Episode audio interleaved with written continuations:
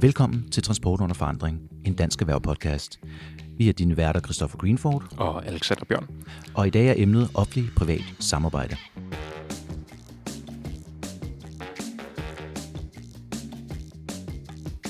Vi sidder her i Pension Danmarks øh, flotte kontorbygninger med en fantastisk udsigt over øh, havnen, og øh, i dag har vi to gæster med. Den ene, du kan starte med at præsentere dig selv. Morten. Mit navn det er Morten Jung fra Dansk Erhverv, og jeg har ansvaret for offentlig privat samarbejde i vores organisation. Og dagens helt særlige gæst er... Ja, mit navn er Torben Møger Petersen. Jeg er direktør i Pension Danmark og ser frem til den her spændende samtale. Og allerførst så ved jeg, at øh, der er selvfølgelig nogle, både nogle følelser og nogle ideologier omkring, hvad man egentlig kalder det her område. De fleste, kan, øh, inklusive jeg, der ikke er så meget inde i det, siger oplevat samarbejde eller OPS. Ja, øh, det er en fin øh, samlebetegnelse for det, vi skal snakke om. Øh, der er jo rigtig mange former for offentlig og privat samarbejde. Øh, stort set alle offentlige aktiviteter har jo et element af privat samarbejde ja. indbygget. Øh, alt fra indkøb af øh, kuglepinde til øh, øh, anlæg af asfalt på vores øh, veje. Øh, men det vi måske også kunne komme ind på her, det er mm. den særlige type offentlig-privat samarbejde, yes. som normalt kaldes øh, OPP, offentlig-private partnerskaber, som er kendetegnet ved, at øh, den øh, relevante offentlige myndighed indgår et langvarigt øh, samarbejde med private aktører, typisk et konsortium, ja. der består af både investorer, øh, entreprenører og facility managers, som er i stand til at øh, bygge og efterfølgende drive og vedligeholde større anlægsprojekter. Ja. Det kunne være et sygehus, det kunne være en skole, det kunne være en motorvej, en tunnel. Der er mange eksempler på mm. OPP'er også mm. i Danmark. Og her er det netop fokus, vi skal have på netop de store anlægsting. Det er også meget infrastrukturen, apropos som du også var jo gæst her i ja, i onsdags, nu vi optager her fredag, til øh, Dansk Erhvervs Infrastrukturkonference 2019, hvor du kom med en rigtig fin forklaring på, hvordan vi egentlig kan få noget nytte ud af det her. Jeg blev mærke i, at der også var en svensk gæst, der nemlig sagde noget, jeg synes, der var klogt, så må I gå tilbage, hvis det er mig, der misforstår. Han siger, jamen selv i Sverige her, hvor vi har de langsigtede 12-årsplaner, vi har en masse penge til det, der mener vi stadig, at det er staten, der skal bytte de her ting. Men oftest, så står vi jo tilbage og mangler noget infrastruktur. Og hvis vi mangler noget, jamen, så må vi finde andre måder at gøre det på, for vi kan ikke bare vente af den grund.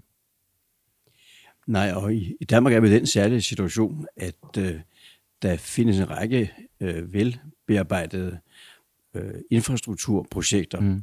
øh, som alle øh, har en høj samfundsøkonomisk rentabilitet, altså hvor vi, kan, man kan regne ud, at øh, der er en høj øh, værdi for samfundet af mm. at få de her øh, infrastrukturting øh, på, på plads.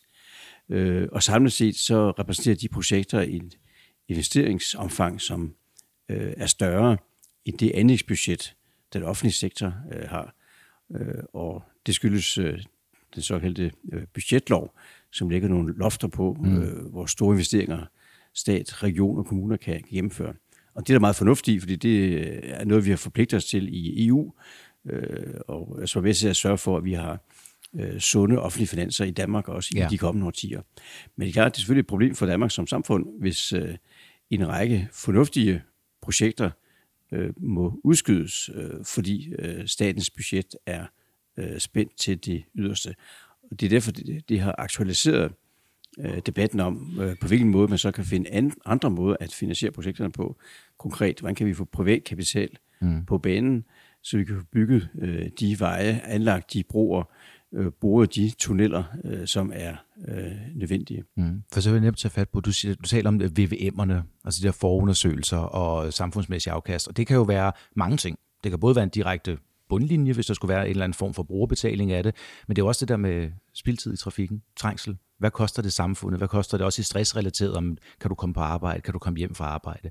Og når der så bygger så dem her op, og jeg kan ikke huske, hvor mange hundrede milliarder der, der ligger VVM'er for, men med skiftende regeringer og en finanslov en gang om året, der skal sætte penge til, så det er vel ikke realistisk, at vi kommer i bund med det der nogensinde. Løber det ikke bare løbsk, hvis ikke vi får noget, noget privat investering med ind i det på et tidspunkt? Vi skal jo nærmest prioritere de projekter, vi sætter i gang, uanset om de er offentligt eller privat finansieret, og vi skal starte i den høje ende med de projekter, som har den højeste samfundsøkonomiske rentabilitet. Øh, og så skal vi finde ud af, hvilke projekter, som mest hensigtsmæssigt øh, varetages af det, den offentlige sektor som den traditionelle måde, og hvilke projekter øh, kan man med fordel øh, invitere private øh, aktører med om øh, bord i. Og det er især projekter, hvor man kan etablere en betalingsstruktur, mm. øh, som er øh, uafhængig af det offentlige budget. Og det kan være, det kan være også på mange måder. Vi kender alle sammen øh, betalingsbommene ved Øresundsbroen og, ja. og Storbæltsbroen. Det er en, jo en simpel og velkendt øh, metode, og som også kan bringes i anvendelse på, på nye øh, projekter, øh, og på den måde øh, få skabt en finansiering, som er uafhængig af øh, statskassen. Mm. Der findes også andre modeller. Den måde, øh, de store metrobyggerier i, øh, i København er finansieret på, er jo ved øh, udvikling af øh, arealer til erhvervsbyggeri og boligbyggeri i, øh, i Ørestad og, og Nordhavn.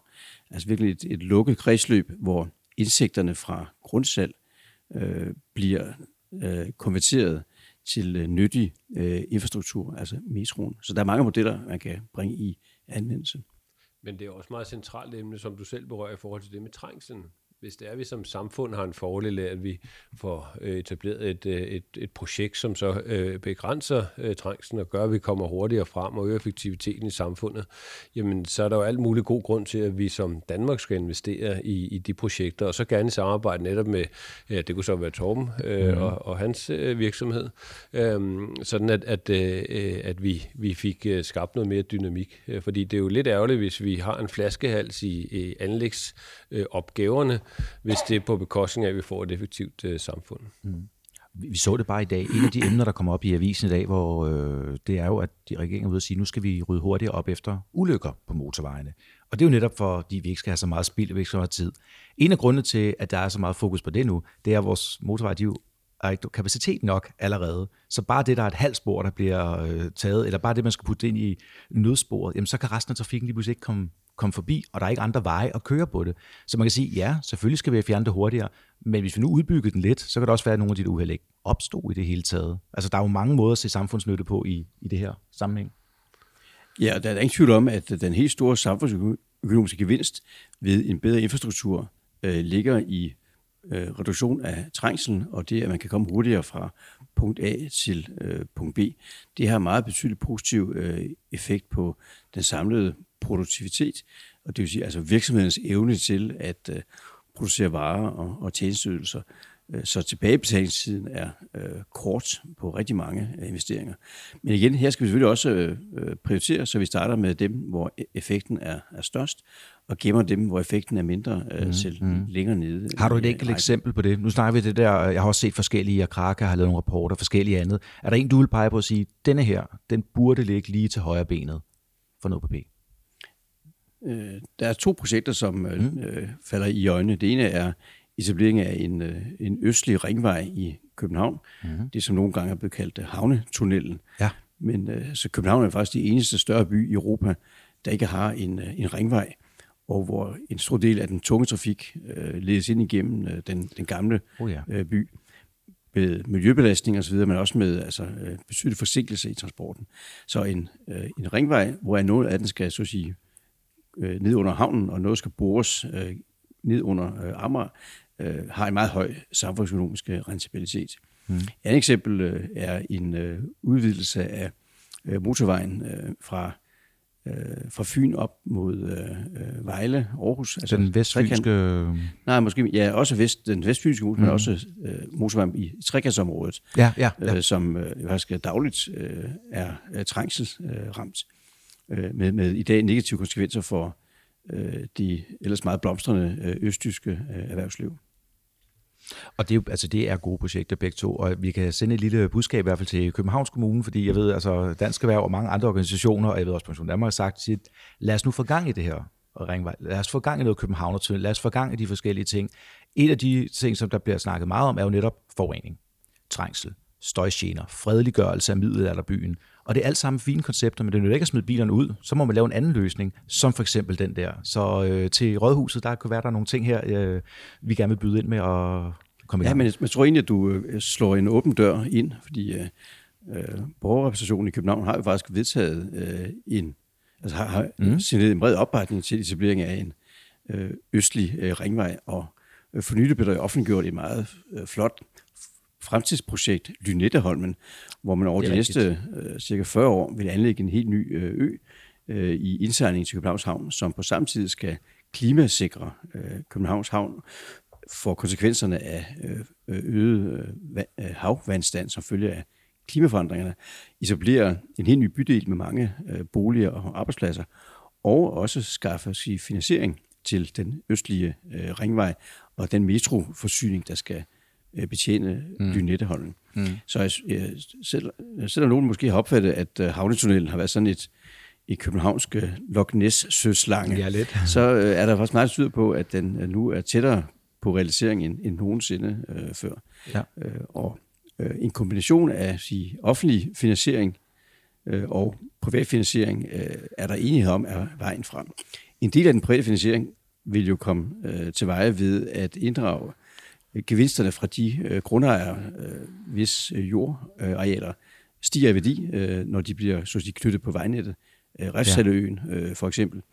Øh, og øh, en anden del af finansieringen vil givetvis komme fra en øh, sige beskeden øh, brugerbetaling øh, for anvendelsen af øh, den nye ringvej. Ja. Jeg vil meget jeg gerne synes, tilbage til brugerbetalingen senere, og den dykker vi lige ned i. Men jeg synes også i forhold til det med den, med den åbne dør, hvad hedder det, nu havde vi fornøjelsen af i går, øh, Torben og jeg, at høre finansministeren. Øh, jeg synes bestemt også, at der fra finansministerens side var øh, meget positive øh, toner øh, i forhold til øh, OPS og OPP.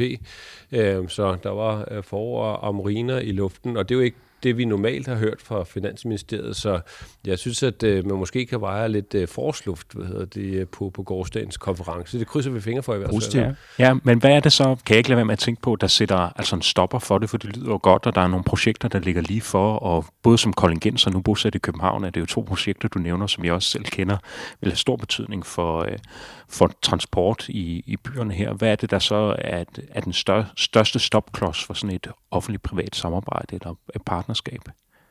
Ja, altså, der er ikke i Danmark tradition for privat finansiering af trafikinfrastruktur, i modsætning til, hvad tilfældet er i andre lande, som Storbritannien, øh, Frankrig, øh, USA. Øh, men det er der jo nu ved at blive åbnet op for. Og jeg anser faktisk de fleste barriere for havnetunnelprojektet for at være ryddet af vejen med den store aftale, der blev offentliggjort for nylig mellem Københavns Kommune og By og Havn og staten om Lynetteholm-projektet, øh, som blandt andet indeholder etableringen af den, øh, den østlige ringvej. Så øh, jeg tror egentlig ikke, at der er nogen øh, øh, blokering sådan af betydning øh, længere. Man kan sige lidt, at hvis man ser sådan på øh, øh Danmark versus resten af, af Europa, øh, jamen så er det korrekt nok, at englænderne måske har dyrket øh, OPP lidt mere, end øh, vi gør herhjemme. Men Danmark ligger altså ikke helt bund heller. Og jeg tror måske, at det her det handler også meget om kultur. Vi har øh, haft øh, rigtig mange OPP-projekter, som er blevet gennemført med stor succes. Øh, Bygningsstyrelsen har lavet en liste over alle de øh, OPP-projekter, som vi har haft i Danmark. Har du et enkelt eksempel på sådan en god historie med det? Øh, jamen, der er faktisk, øh, jeg vil hellere sige, at jeg har øh, 47 eksempler. Ja, men det var bare et af dem. Jeg husker, bare... hvad det. Øh, jamen, det, det, det, pointen er nemlig, at, øh, øh, og det vender lige tilbage til med volumen, men, men øh, at, at ud af de 47 projekter, som, som er gennemført som UPP-projekter, øh, så er de faktisk øh, alle sammen leveret til tid inden for den aftalte økonomiske ramme. Øh, og, og det med hensyn til volumen, jeg lige skal tilbage til, øh, det var noget, som også blev berørt på øh, konferencen i, i går, og som jeg er sikker på, at Torben kan uddybe lidt. Det er det her med hensyn til øh, størrelsen af de her projekter, som vi så øh, sætter i søen for. En ting er infrastrukturprojekterne, som der er meget stor økonomi i, men hvis du laver en, øh, en børnehave øh, i Vordingborg, så har jeg svært ved at forestille mig, at Pension Danmark, de synes, at det der er et rigtig spændende projekt isoleret set. Hvad hedder det? Så derfor er volumen centralt. Så hvis man nu i stedet for at sig, at man lavede 50 børnehaver, øh, jamen så kunne det være, at der var øh, lidt mere skala i, at, at, øh, og dermed så også større en interesse for øh, pensionskasserne at involvere sig i, i projekterne. Så jeg tror, det er, øh, volumen betyder noget i forhold til at, øh, at være en barriere. Der er simpelthen ikke volumen nok. Mm-hmm. Ja, det er helt rigtigt, som det blev sagt, at øh, de OPP-projekter, der er gennemført i Danmark, øh, øh, faktisk alle sammen er succesfulde, både målt på de hårde parametre, leveret til tiden, altså mm. til budgettet, men også på de bløde i form af den efterfølgende brugertilfredshed med projekterne. Vi har for eksempel været med til at øh, bygge og driver nu øh, det nye psykiatriske hospital i Vejle. Den havde jeg tænkt mig at spørge om, nemlig, for du havde en fantastisk case på den. Jamen, det er en god case. Altså, vi har indgået en aftale med Region Syd om at øh, bygge og så efterfølgende, nu er det op, det blev åbnet sidste år, mm. så i 25 år stå for driften af det her psykiatriske hospital. Det er en investering på godt 400 millioner kroner, mm. og de 25 års driftskontrakt er andre cirka 400 millioner kroner. Vi skal stå for øh, vedligeholdelse, øh, rengøring, øh, catering, altså mad til patienter mm. og medarbejdere, øh, transport af patienter og lignende af den slags. Øh, så det eneste, vi ikke laver, det er øh, det, man skal have hvid kittel på. Mm. Øh, så det er de lægerne og sygeplejerskerne, som er regionens øh, personale. Og det er den her nye måde at gøre det på, øh, tyder på, øh, giver på samme tid betydelige besparelser til øh, regionen sammenlignet med den traditionelle model. Det giver også et fornuftigt, om en øh, beskedent afkast, hvilket også er rimeligt, fordi risikoen øh, er øh, begrænset, ja. øh, fordi Region Syd er en øh, meget kreditværdig øh, modpart. Øh, og så har man faktisk fået et byggeri af en meget høj kvalitet, og det mm. skyldes, at det er virkelig den stærke kvalitet ved OPP-projekter, at øh, der, den, der bygger anlægget, i det her tilfælde sygehuset, har også ansvaret for at vedligeholde og drifte anlægget i 25 år. Og det betyder, at man allerede i designfasen laver en totaløkonomisk optimering af projektet. Ja. Øh, når jeg ved, at jeg skal øh, vedligeholde den her bygning, mm. så vælger jeg en højere kvalitet i materialer, i øh, gulve, vægge, døre osv., fordi det øh, vil svare sig, når jeg skal øh, holde det ved lige i mm, den her lange mm, periode. Mm. Så det betyder faktisk, at øh, Hospitalet Vejle er leveret i en noget højere kvalitet, end du normalt ser i offentligt ja. sygehusbyggeri. Øh, samtidig med, at det faktisk øh, over de 25 år vil være en bedre forretning, hvis vi har bygget øh, skrabet. Så man kan sige, også borgerne, altså patienterne, personalet, har faktisk glæde af at øh, øh, arbejde i en OPP-bygning frem for en traditionel ofte lidt mere skrabet øh, offentlig mm. hospitalsbygning. Jamen, det kan jeg ikke meget genkende til. Jeg har fornøjelsen af at stå og kigge ned i, øh, i, i sådan et stort øh, hul ude ved Frederiksberg svømmehal, hvor at, øh, de havde lagt rørene, der skal ligge øh, under svømmehallen. Øh, og der var man meget, meget, meget øh, øh nidkær med hensyn til, om de var lagt rigtigt, og det blev inspekt- in, øh, der var inspektion på af, af flere omgange, øh, før man hældte øh, beton over. Fordi hvis det nu var, at der havde været noget galt med de her rør, og man så efterfølgende skulle bryde øh, betongen op, og fliserne skulle fjernes for at komme mm. ned og reparere på rørene. Det er rigtig, rigtig dyrt. Ja. Så der var en meget, meget stor opmærksomhed. Så det her med samtænkningen af anlægs- øh, øh, og driftfasen, det er det, der gør, at vi rent faktisk også som samfund får nogle bedre byggerier, også fordi at noget af det, vi vinder, Mm. det er netop også, at driftudgifterne øh, formentlig bliver øh, lavere, end hvad man vil se ved konventionelt byggeri. Og man kan sige, hvis man skal nævne et, et modsat eksempel, ikke? Ja. nemlig hvor øh, et traditionelt offentligt øh, ledebyggeri er gået helt galt, kan vi jo nævne øh, Niels Bohr-bygningen på, øh, på Københavns Universitet på, på Nørrefælde. Ja, hvad var det? De manglede køleelementer til serverrum og ledninger, der ikke var ja. trukket. Og... Det viste sig, altså på grund af altså helt øh, altså amatøragtig styring af byggeriet, mm, mm. Øh, af projekt, som oprindeligt var budgetteret til 1,6 milliarder. Det har nu allerede nu en budgetoverskridelse på 1,2 milliarder. Altså det kommer til at koste mindst 2,8 milliarder kroner. 80 procent mere i budget. Ja. Øh, blandt fordi man øh, har fejlinstalleret 2,5 kilometer øh, kabler, som nu skal rives ud og skiftes ud med, med, med de rigtige. Det er klart, hvis man havde valgt en privat partner, mm. så vil, man, vil det jo aldrig have sket, fordi det, som det blev nævnt øh, med eksemplet fra svømmehallen på Frederiksberg, så vil man selvfølgelig som privat øh, aktør have en meget, meget stor interesse i at gøre det rigtigt fra starten, fordi mm. ellers forsvinder øh, business casen jo fuldstændig. Mm. Så jeg tror, man skal, når man siger OPP, så er det faktisk en, en model, der sikrer en optimal fordeling af risici mellem de forskellige parter. Så derfor er det også i det offentlige interesse mm. at skubbe for eksempel konstruktionsrisici over på øh, øh, det private konsortium, mm. øh, fordi øh, det sikrer øh, en høj kvalitet, og det sikrer også, at hvis man begår et fejl, så er det entreprenøren og de private investorer, der, der hænger på den.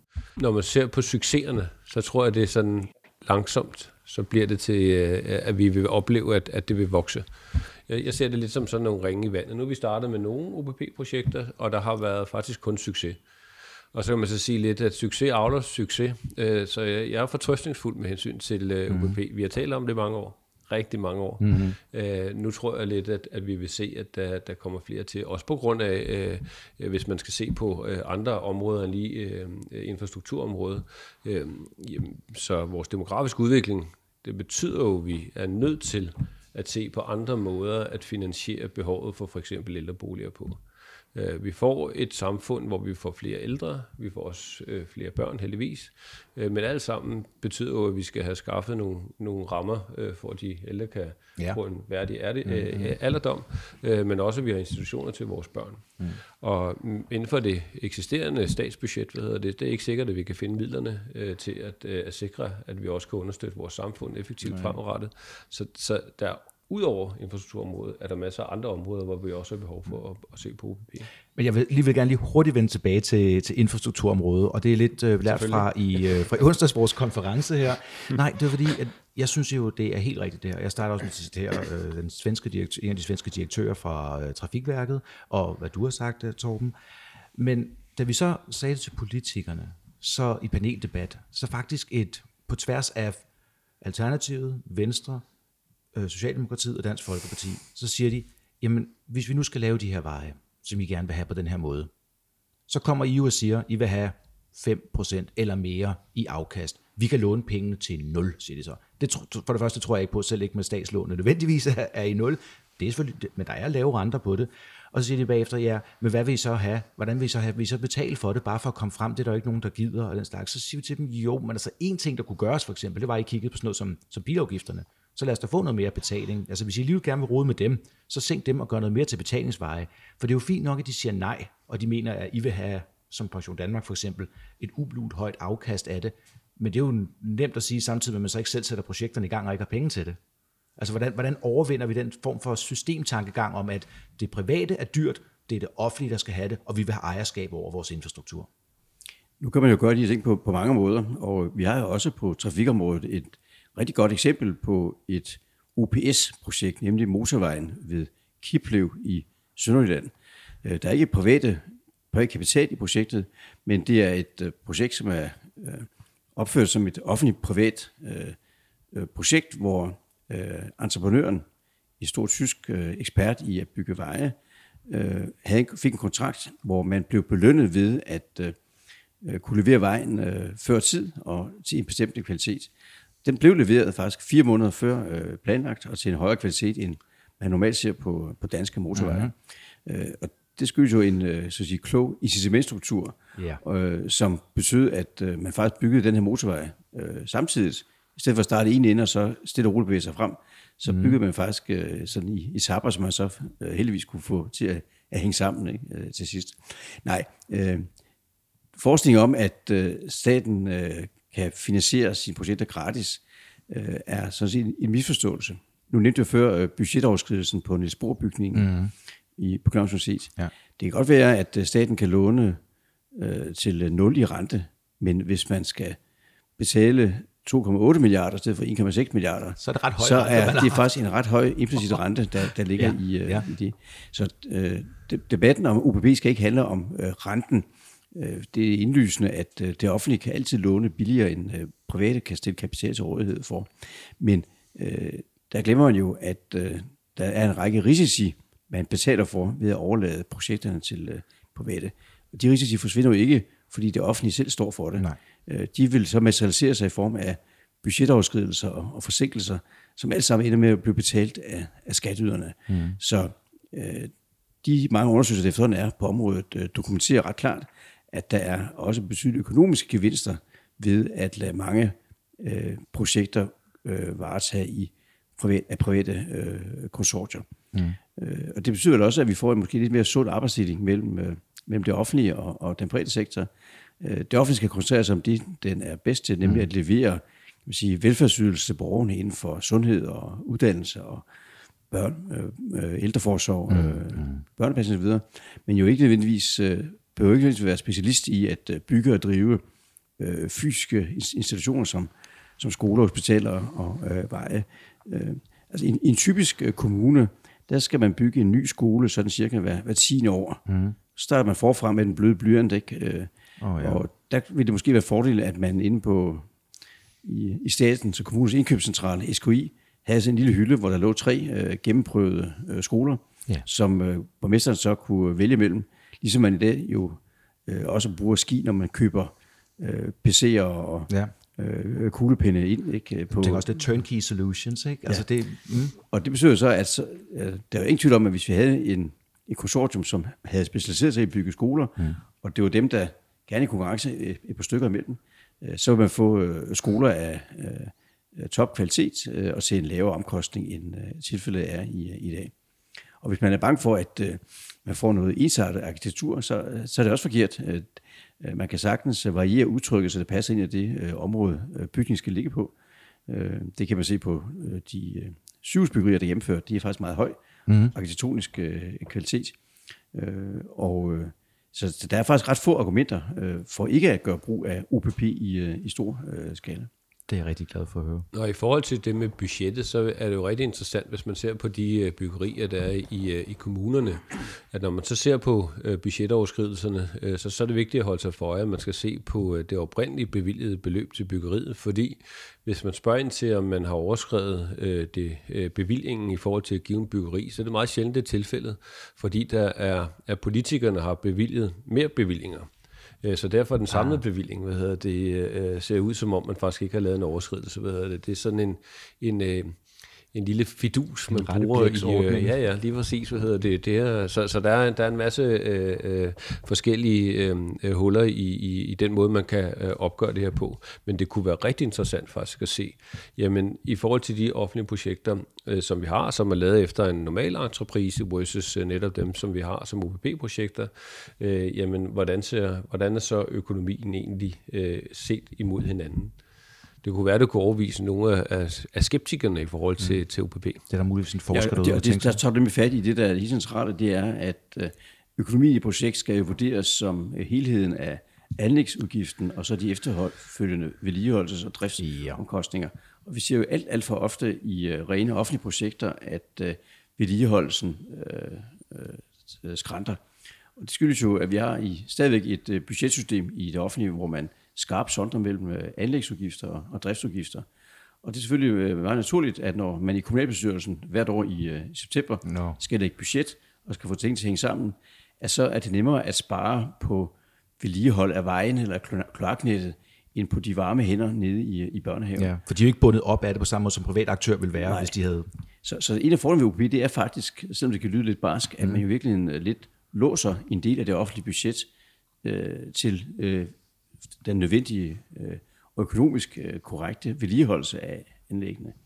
Altså alle kender jo de der frygtelige historier ikke, om, øh, om folkeskoler, der er slidt ned, og mm. hvor to- toiletterne er så ulækre, at børnene ikke vil gøre, gøre brug af dem. Bliver syge af mug. og Det, ja. det afspiller jo som, øh, virkelig, at øh, øh, mange kommuner øh, øh, har virkelig været meget dårlige til at forvalte de store samfundsværdier, som øh, skolebygningerne repræsenterer, Ja. ved at lade dem forfalde og bruge penge på, på en anden måde.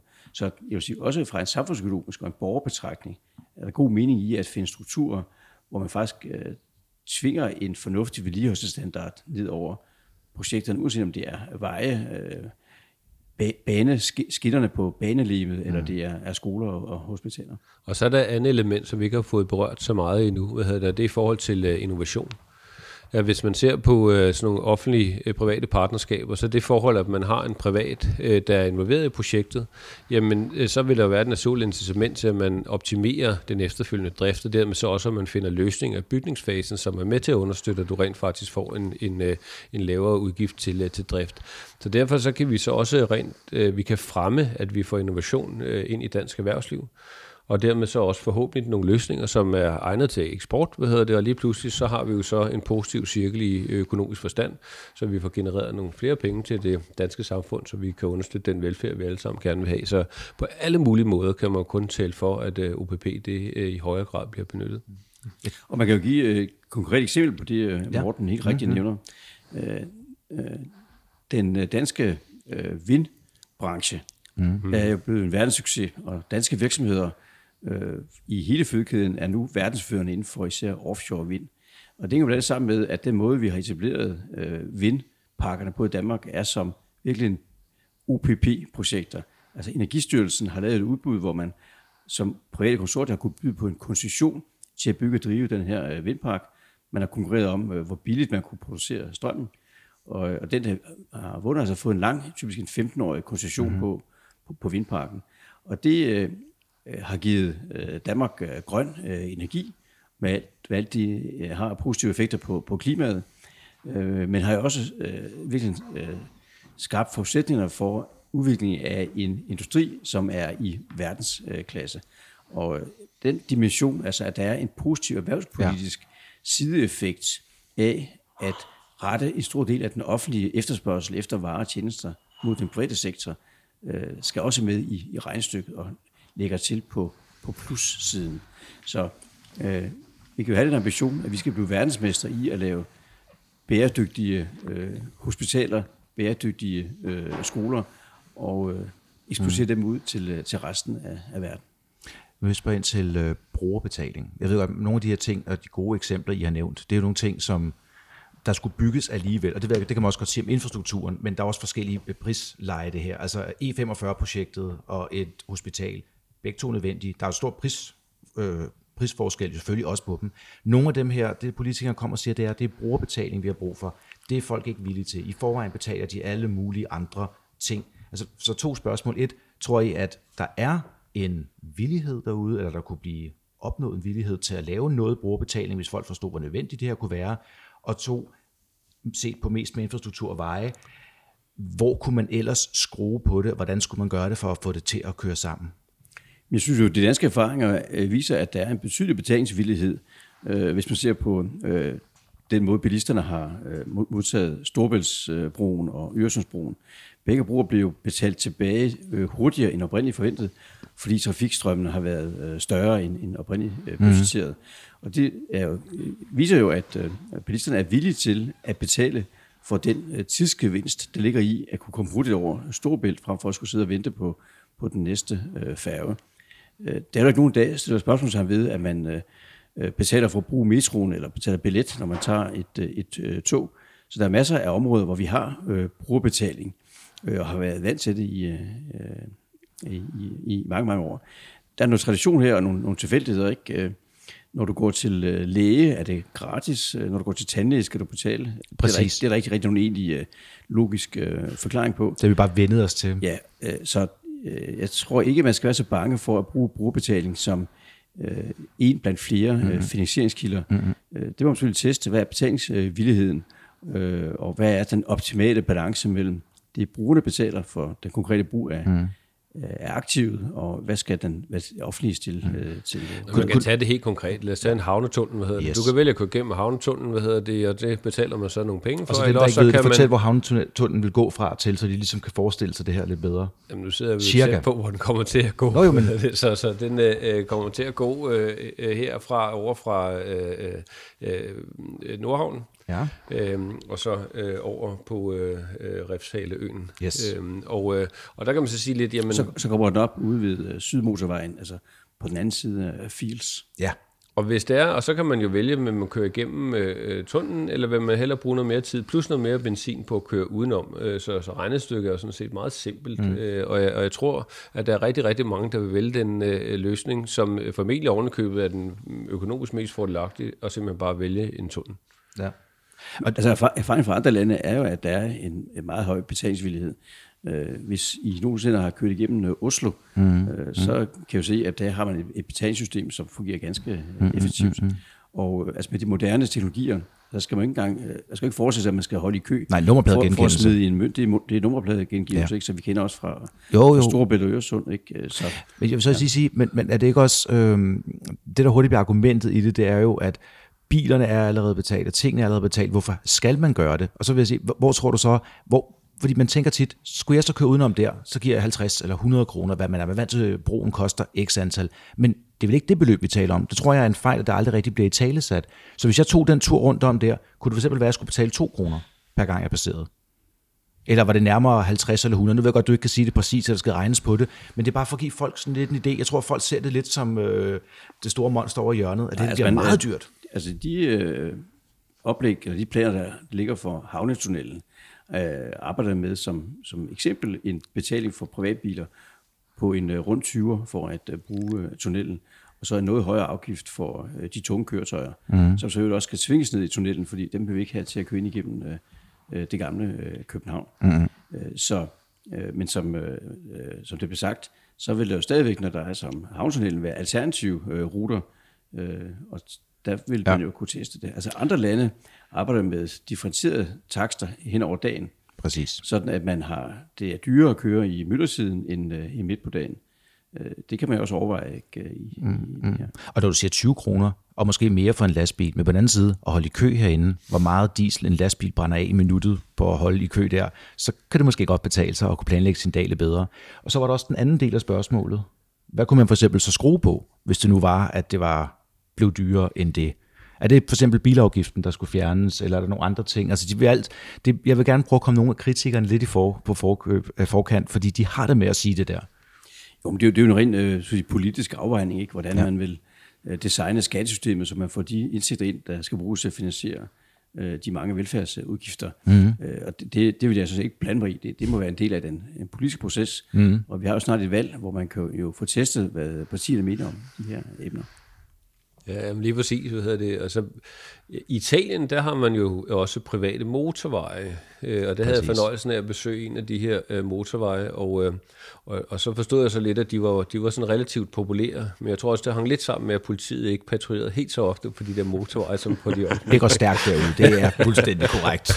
så der var, en, der var en absolut økonomisk incitament, hvis man havde travlt i hvert fald. Men, men ja, men det er jo det, så man behøver ikke nødvendigvis gøre det. Der er stadig en betalingsvillighed. Det tror jeg også, jeg vil have i forhold til de dage, hvor man bliver nødt til at køre ind på børsen. Meget centralt jo. Meget besværligt at komme til.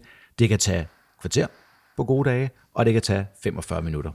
Jo, øh, nu, nu har vi lige talt meget om, om havnetunneller og, øh, og biler, men når vi taler trafikplanlægning, skal vi jo tænke øh, øh, på den, den samlede trafikplanlægning, som er en kombination af bedre kollektiv transport, bedre Lad os runde kobling ja. mellem øh, S-tog, metro og busser, øh, en mere fleksibel, øh, øh, gerne eldrevet øh, busservice i øh, Indre By øh, osv., øh, en endnu bedre adgang for brug af, af cykler øh, og kombinationen af cykel og, og, og tog osv. Øh, for eksempel øh, vil det være en god idé at øh, investere midler i at bygge øh, store øh, P-pladser ved øh, stationerne rundt omkring hovedstaden, så, man, så dem, der er øh, ligesom de seriøse pendlere, kan stille deres bil der, og så tage tog til sidste øh, strækning ind, og gerne tog med, øh, med hyppige øh, kadence og øh, høj øh, øh, sikkerhed i, øh, i overholdelse af, af tidsplanen. Mm. Men det er meget øh, i relation til det her med det snarlige valg her den anden dag, så var jeg ude på øh, Vesterkirkegård, hvor alle de store socialdemokrater, de ligger øh, begravet, øh, og så absolut øh, store tænkere, der var med til at skabe det samfund, som vi har i dag.